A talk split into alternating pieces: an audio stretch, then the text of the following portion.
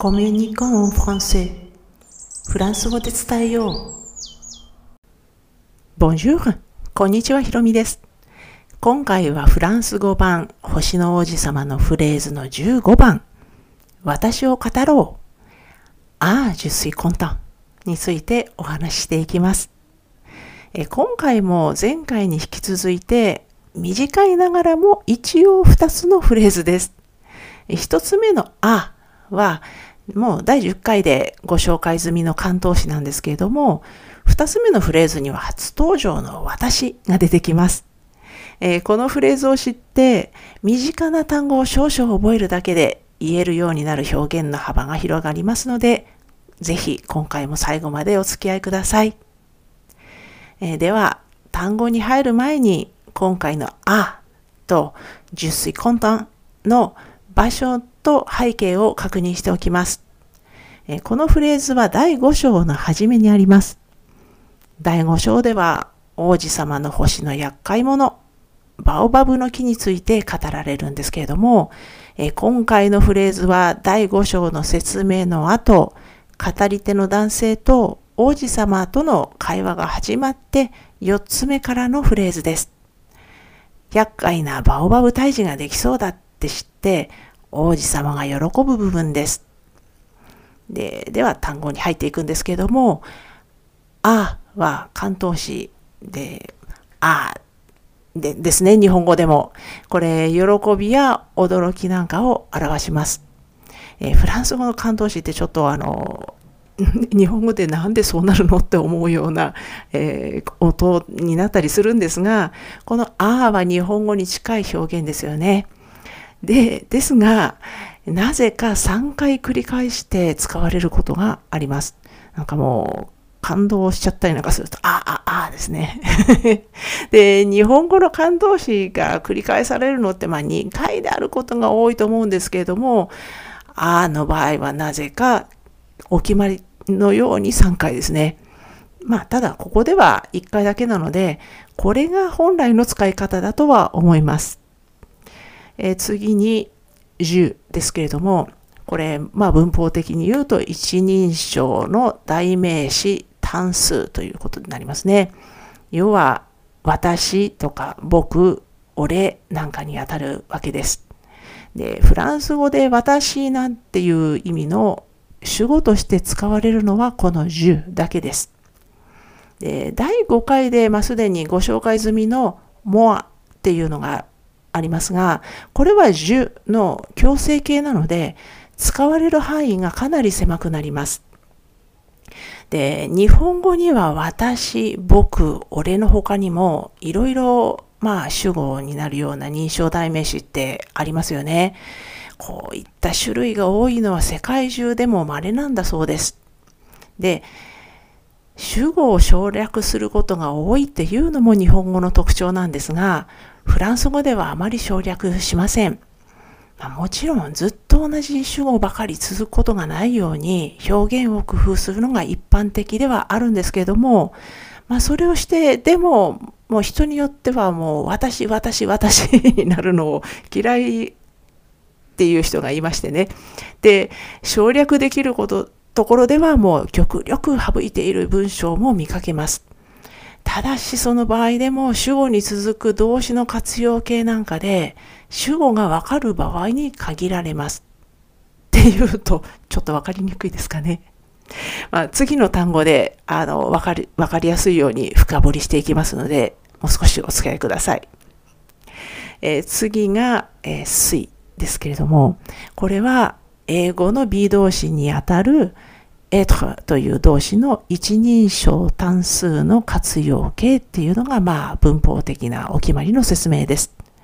まあ、つまり、意味は何々ですにあたって、この水の主語になるのは、まあ、先ほどご紹介した樹だけということです。でですので、十水の形で使われるってことですよね。で、この意味は、私、僕、俺、なんか、まあまあ、代表して私にしますかね。私は何々ですという意味になりますね。で、何々の部分に名詞を入れることで、いろんな表現が作れます。で、職業とか出身地なんかを入れるので、まあ自己紹介するときには、受水何々、受水何々という形で、まあちょっと連呼することになります。で、さらに言うと、まあ名前を言うときには他の表現、まあジュマペル何々っていう感じですね。これが知られているんですけれども、受水何々でも名乗る人も多いです。まあ私の場合、まああの、ひろみというのがファーストネームですので、ジュマペルひろみということもあれば、十水ひろみということもあります。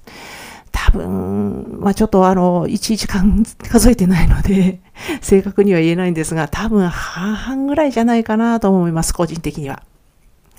で、先ほどの水、あの、まあ B 動詞にあたる、まあ、エトの活用形、水の主語になるのは、10だけというふうに言ったんですけれども、この主語を省略したがる人が利用するっていうのは、こういう動詞なんかです。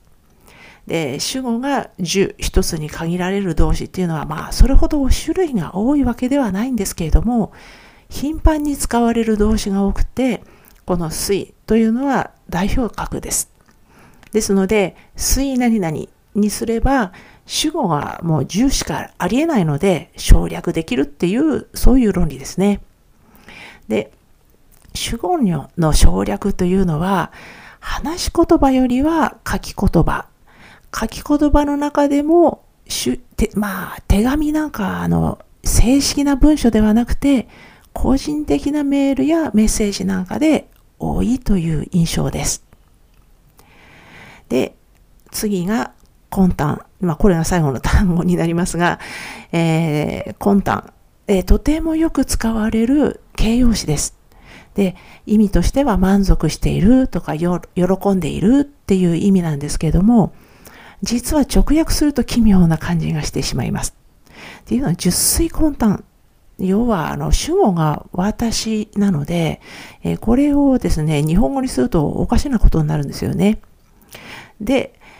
要は満足じゃなんていう王様が、まあ日本にいたとしたら話は別なんですけども、日本語で私は満足しているとか、私は喜んでいるっていう言い方はまあ普通しないですよね。ですけれども、フランス語では本当にこの十水魂胆はよく使われます。えー、それで、まあ今回の、まあ、2つのフレーズになりますが、ああ、十水魂胆っていう表現ですね。これ、お話の中での状況を考えて、王子様が日本語で何て言うだろうかってちょっと想像してみたんですけれども、まあそうすると、ああ、よかった、嬉しいなっていう感じですかね。えー、まあこの中でもよかったと嬉しいのをまあ2つの単語で表すことになってしまうんですけれども、この十水魂胆というフレーズは日本語だとまあ一つにちょっと収まらないように思います。で、もっと言うと、まあこの、まあ今回、まあ私はちょっと考えた良かった、嬉しいだけでも足りなくて、もう一言自分の機嫌の良さを付け加えられるような 何かそういう表現を足してしまいたいぐらいです。まあ、この時、まあその、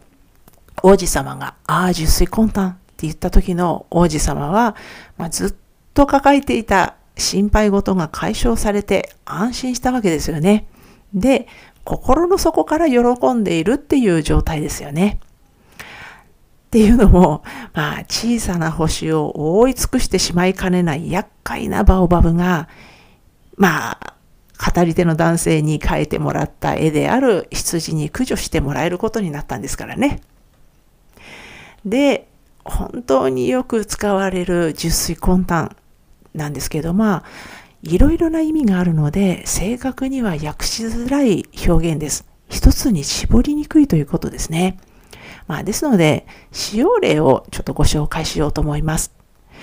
ただですね、このれ、あの、女性が自分に使うときは、まあ、フランス語のお決まりで、形容詞にはうがつきますので、えー、発音が変わります。えー、je suis content, je suis content になるんですね。男性だと10水魂胆、えー、で、女性だと10水魂胆になります。でですので今回もあの、まあ、使用例として男性バージョンと女性バージョンを一つずつご紹介しますね。で、まず男性バージョンは久しぶりのお天気でということでご紹介します。まあ、まあ、このところも雨ばっかり続いていたけども、今朝は風もない快晴だ。暑くもないし、寒くもないし、ああ、本当に気持ちのいい一日のスタートが切れるっていう時に、ああ、熟睡混沌になるわけですね。えー、続いて、女性バージョン。えー、嬉しい出来事があった時に言うバージョンですね。これはまあ、前から欲しかったこの夏にぴったりのワンピース。たまたまバーゲン初日にお店に行ったら私のサイズだけ残ってた。まさかの50%で、50%オフで買えた。ああ、10水コンタントになるわけですね。で、ということは、つまり、10水コンタン、まあ10水コンタント、女性バージョンですよね。そういう表現は、満足して喜んでいて、おまけに機嫌が良くて幸せそうな自分を表しています。で、まあそしてですね、人間は誰しも願わくばそういう状態の人と一緒にいたいって望むもんですよね。ですので、魂胆という言葉は相手に向けての疑問文でも盛んに使われます。で、こういうふうに疑問文にするとですね、調子はどうなんて聞くよりかなり踏み込んだ表現で聞くことになります。で、ちなみに先ほど女性が自分に使うときは、うがついて、十水コンタントになる、えなるというふうに、発音も変わるというふうにお伝えしたんですけれども、女性相手の疑問文でも、やはりこのコンタントという発音になりますので、注意してくださいね。えー、今回のエピソードもあのシリーズフランス語の星の王子様のフレーズの一つなんですけれども、これもブログ記事として投稿します。えー、このエピソードの説明欄に該当する記事へのリンクを貼っておきますので、スペルの確認などにお使いください。えー、そして今回のエピソードであのご紹介している、えー、第5回、え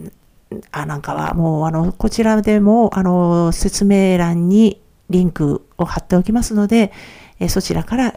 もしお聞きになってない場合は、お聞きになってみてください。では、今回も最後まで聞いていただきありがとうございました。アビアンとまたね。